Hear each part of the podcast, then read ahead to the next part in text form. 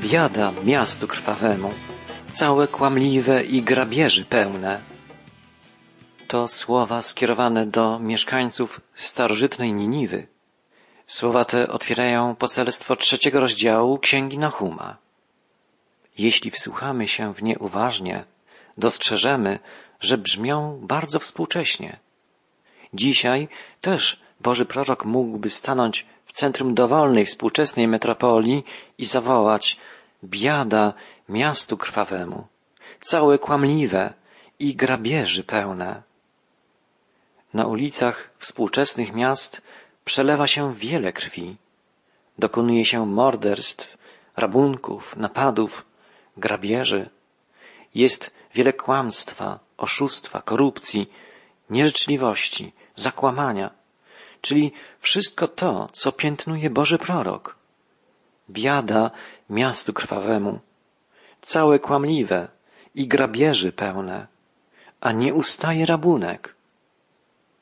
W przypadku Niniwy grabież dokonywała się na wielką skalę na wielkim terenie. Asyryjczycy grabili i łupili podbite kraje. Plądrowali ziemię narodów, które sobie podporządkowali. Słynęli z brutalności, z okrucieństwa. Rozprawiali się z przeciwnikami w sposób krwawy, wręcz bestialski. Także powszechnie bano się ich, gdyż było wiadomo, że tam, gdzie się pojawią, dokonają spustoszenia, ograbią wszystkich, wymordują tych, którzy będą próbowali się im przeciwstawić. Niestety dzisiaj podobnie możemy mówić o całych warstwach naszego społeczeństwa, które są bezwzględnymi przestępcami, o gangach wymuszających haracze. Już nawet nastolatkowie i dzieci stają się mordercami, dopuszczają się kradzieży, rabunku, oszustwa. Jest to tym bardziej niepokojące, że dzieje się w rodzimym środowisku, dokonuje się wśród znajomych, z osiedla, z podwórka, z sąsiedztwa, dotyka kolegów ze szkoły, przyjaciół z pracy. Fala przemocy stale narasta. Jest to jedno z najgorszych i najsmutniejszych zjawisk w życiu współczesnego społeczeństwa. Nasze miasta stały się miejscem rabunku, grabieży, kłamstwa. I nie chodzi tu tylko o tak zwany margines, o jawnych przestępców, kryminalistów. Chodzi o całą rzeszę ludzi różnych zawodów, którzy w sposób nieuczciwy, egoistyczny grabią, okłamują, wykorzystują swoje stanowiska do załatwiania prywatnych spraw, do pomnażania bogactwa, bardzo często w sposób nielegalny. Wielkim problemem jest dzisiaj korupcja, oszustwa podatkowe, gospodarcze, finansowe.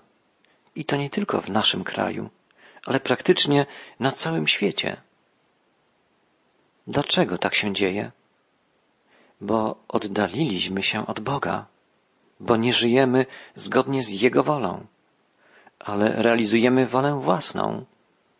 A ponieważ jesteśmy grzesznikami, ludźmi z natury egoistycznymi, skoncentrowanymi na sobie, staliśmy się niewolnikami swojego egoizmu, niewolnikami swoich pragnień, rządz, ambicji. Staliśmy się niewolnikami grzechu. Wybitny pisarz chrześcijański Francis Schaeffer napisał przejmującą książkę pod tytułem Śmierć w mieście. Tam zauważył, żyjemy w świecie, który jeszcze tylko nosi nazwę chrześcijańskiego świata. Odeszliśmy od Ewangelii, od prawdziwej nauki Jezusa Chrystusa. Nasz stan jest podobny do stanu ludzi, o których pisał apostoł Paweł, iż poznawszy Boga, nie uwielbili Go jako Boga i nie złożyli Mu dziękczynienia, lecz znikczemnieli w myślach swoich. Mienili się mądrymi, a stali się głupi. Współczesny człowiek stał się głupi przede wszystkim w sprawach wiary. Nie zna Boga, nie zna i nie przyjmuje Jego słowa. Nie wie, kim naprawdę jest Bóg. Współczesne społeczeństwo, mimo że szczyci się wielkimi osiągnięciami nauki i techniki, pod względem duchowym i moralnym stacza się w dół. Zamiast wiary w kochającego nas Boga, który chce nas uczyć miłości, my, przekonani o swojej wspaniałości, sami sobie urządzamy piekło na ziemi. Piekło samotności, pustki, zagubienia, niespełnienia. Piekło wrogości, niechęci, zawiści, stałej walki, zabiegania. A zamiast wiary w prawdziwego Boga, brniemy w obrzędy, pozory, w zabobony, przesądy, mity. Wolimy, my, nowocześni ludzie XXI wieku, słuchać jasnowidzów, czytać horoskopy, niż pytać Boga o przyszłość, o sens życia, o Jego wolę. Biblia mówi wyraźnie, dlaczego tak się dzieje. Dlatego, iż ludzie, poznawszy Boga, nie uwielbili Go jako Boga i nie złożyli Mu dziękczynienia. Bóg objawił się człowiekowi. Nasi przodkowie znali Boga, ale stopniowo, a ostatnio coraz szybciej, pokolenie po pokoleniu, oddalamy się od Boga i zamiast wielbić i czcić Jego, coraz mocniej wielbimy samych siebie. I jesteśmy coraz bardziej nieszczęśliwi. Francis Schaeffer, wybitny myśliciel chrześcijański, tworzący w drugiej połowie XX wieku, wyznał na krótko przed śmiercią. Jest rzeczą straszną dla takiego człowieka jak ja spojrzeć wstecz i zobaczyć, jak w ciągu mojego krótkiego życia mój kraj, moja kultura stoczyły się do rynsztoka. Straszną jest rzeczą, że trzydzieści, czterdzieści lat temu w naszej kulturze podstawą była chrześcijańska świadomość. Obecnie stanowimy absolutną mniejszość. Jaka ma być nasza postawa wobec faktu, że większość naszego społeczeństwa tak naprawdę nie zna Ewangelii i że żyje w sposób bezbożny? Jedyną naszą odpowiedzią może być to, że sami będziemy żyć zgodnie z prawdą Ewangelii i że będziemy ostrzegać ludzi przed nadchodzącym Bożym Sądem. Bo gniew Boży z nieba objawia się przeciwko wszelkiej bezbożności i nieprawości ludzi, którzy przez nieprawość tłumią prawdę. Patrząc na świat, który przestał być chrześcijański, musimy zdać sobie sprawę, że zawisł nad nami Boży gniew. Znajdujemy się w podobnym stadium jak społeczeństwo starożytne. Nasze miasta są pod względem duchowym podobne do wielkiej, bezbożnej Niniwy. Posłuchajmy, jak jeszcze raz prorok Nahum zapowiada i opisuje upadek Niniwy. Czytam od drugiego wiersza trzeciego rozdziału Księgi Nahuma. Trzask biczów i głos turkotu kół i konie galopujące i szybko jadące rydwany, jeźdźcy szturmujący i połysk mieczy i lśnienie oszczepów i mnóstwo poległych i moc trupów i bez końca ciał martwych, tak, że o zwłoki ich się potykają. Śmierć, zniszczenie, całkowity upadek to los społeczeństwa, które oddala się od Boga i żyje w sposób nieprawy. Prorok Nahum nie pozostawia wątpliwości, dlaczego Niniwa musiała być doszczętnie zniszczona. Boży prorok wyjaśnia, że stało się tak skutkiem mnóstwa nierządów, ladacznicy pełnej wdzięku, władczyni czarów, która uwodziła narody swymi nierządami, a plemiona swoimi czarami. Te słowa możemy rozumieć dosłownie i w przenośni. Niniwa była centrum kultów bałwochwalczych, kultów pogańskich, centrum cudzołóstwa duchowego, ale także miastem niemoralności, rozpusty, nierządu cielesnego. Dlatego prorok przyrównuje Niniwę do nierządnicy. Oto ja przeciw Tobie, wyrocznia Pana zastępów. Podniosę Twe szaty na oblicze Twoje i ukażę narodom Twoją nagość, a królestwom Twą sromotę. Bóg obnażył całą nieprawość Niniwy, dokonując sądu nad nią. Przerażające jest to, że podobne słowa Boży prorocy musieli wypowiadać później także pod adresem Jerozolimy. Prorok Jeremiasz wołał w imieniu Pana. Ja sam podniosę poły Twojej szaty aż na Twoją twarz, aby była widoczna Twoja sromota. Dlaczego? Gdyż, wyjaśnia prorok, Twoje cudzołóstwa i lubieżne Twoje okrzyki, haniebne Twoje wszeteczeństwo, biada Ci, Jerozolimo, że nie chcesz się oczyścić. Odstępstwo, niemoralność, nieczystość, bezbożność, brak wierności Bogu sprawiły, że osądził on Jerozolimę podobnie jak miasta pogańskie, bo Jerozolima stała się miastem pogańskim. To samo zapowiadał prorok Ezechiel. Zbiorę wszystkich Twoich kochanków, w których miałaś upodobanie. Zbiorę ich zewsząd dokoła Ciebie i wobec nich odsłonię Twoją nagość i zobaczą Cię zupełnie nagą. Chodzi głównie o niewierność Bogu, o duchowe cudzołóstwo, ale za tym szła powszechna niemoralność, cudzołóstwo cielesne. Najpełniej ukazał Bóg niewierność swego ludu poprzez historię proroka Ozeasza, który otrzymał polecenie, by poślubić nierządnicę, Gomer. Izrael przypominał w swym postępowaniu prowadzenie się Gomer, żony proroka.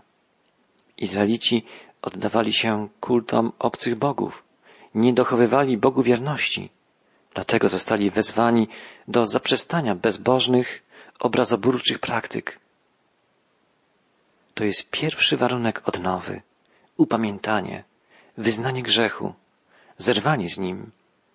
Bez tego nie może nastąpić oczyszczenie i złączenie się z Panem.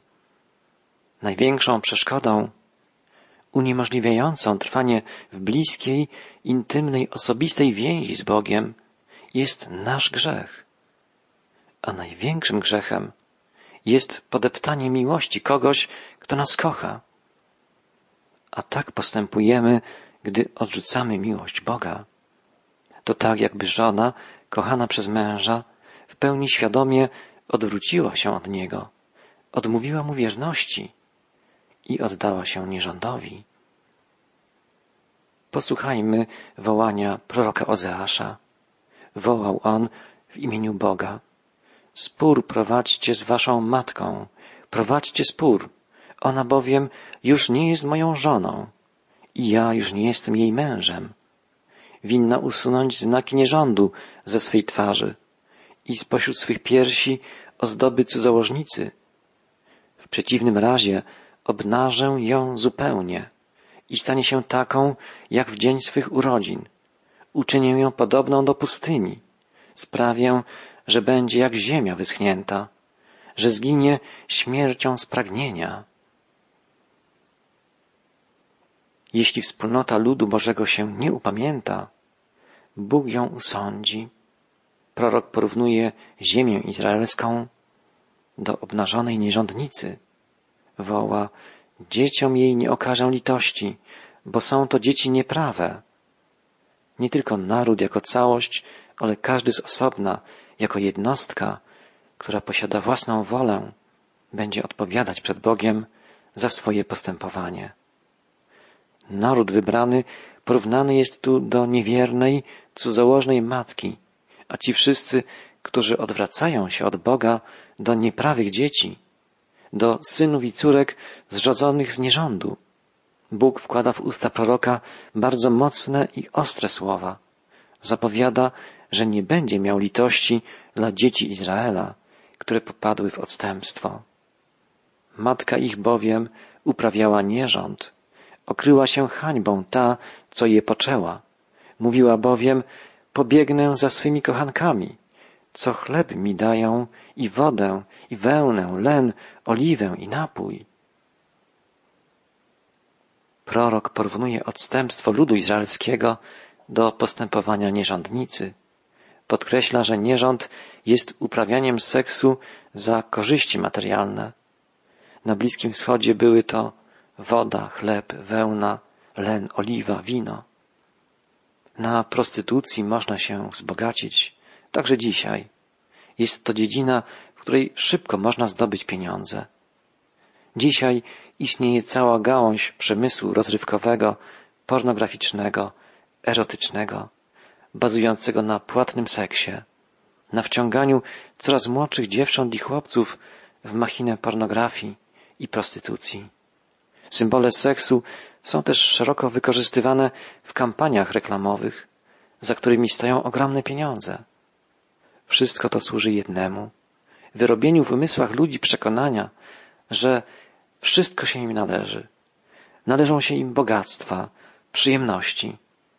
A najważniejsze w życiu jest posiadanie dóbr materialnych i korzystanie z tak zwanej wolności seksualnej. Jest to wielkie oszustwo. Dobra materialne nie zapewniają szczęścia, a seks traktowany jak atrakcyjna rozrywka powoduje narastanie ogromnego głodu prawdziwej miłości. Pustka, jaka pojawia się w życiu człowieka, który goni za bogactwem i niezwykłymi doznaniami seksualnymi, jest czymś przerażającym. Seks oderwany od miłości rodzi odrazę do siebie samego.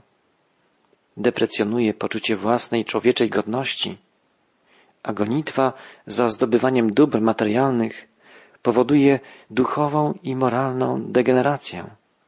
Człowiek staje się cyniczny, zachłanny, niewrażliwy na potrzeby innych. Gonimy za tym, co wydaje nam się najbardziej atrakcyjne, najbardziej godne pożądania, a jesteśmy coraz mniej usatysfakcjonowani, coraz bardziej niezaspokojeni, niezadowoleni, zagubieni. Odczuwamy wielką wewnętrzną pustkę, osamotnienie. Tracimy poczucie sensu i celu życia. Dlaczego tak się dzieje? Bo szukamy zaspokojenia tam, gdzie go nie można znaleźć. Zapominamy, że żyjemy w świecie stworzonym przez Boga, że to od Niego pochodzą wszelkie dobra, i te duchowe, i te materialne.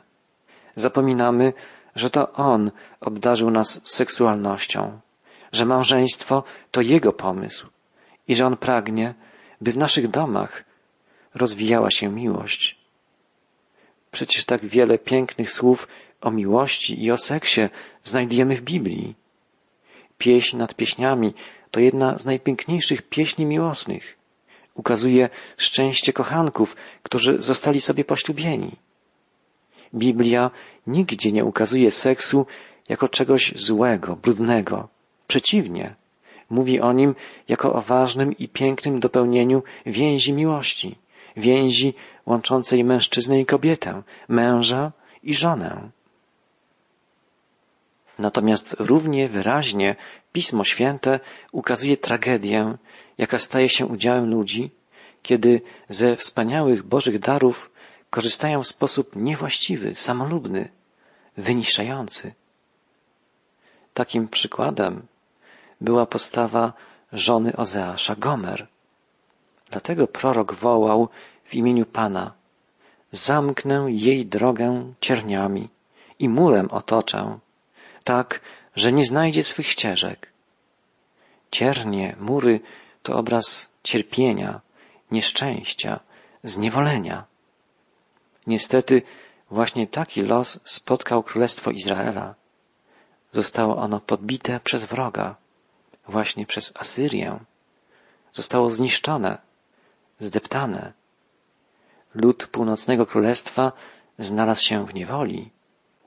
Podobnie dzieje się niestety i dzisiaj.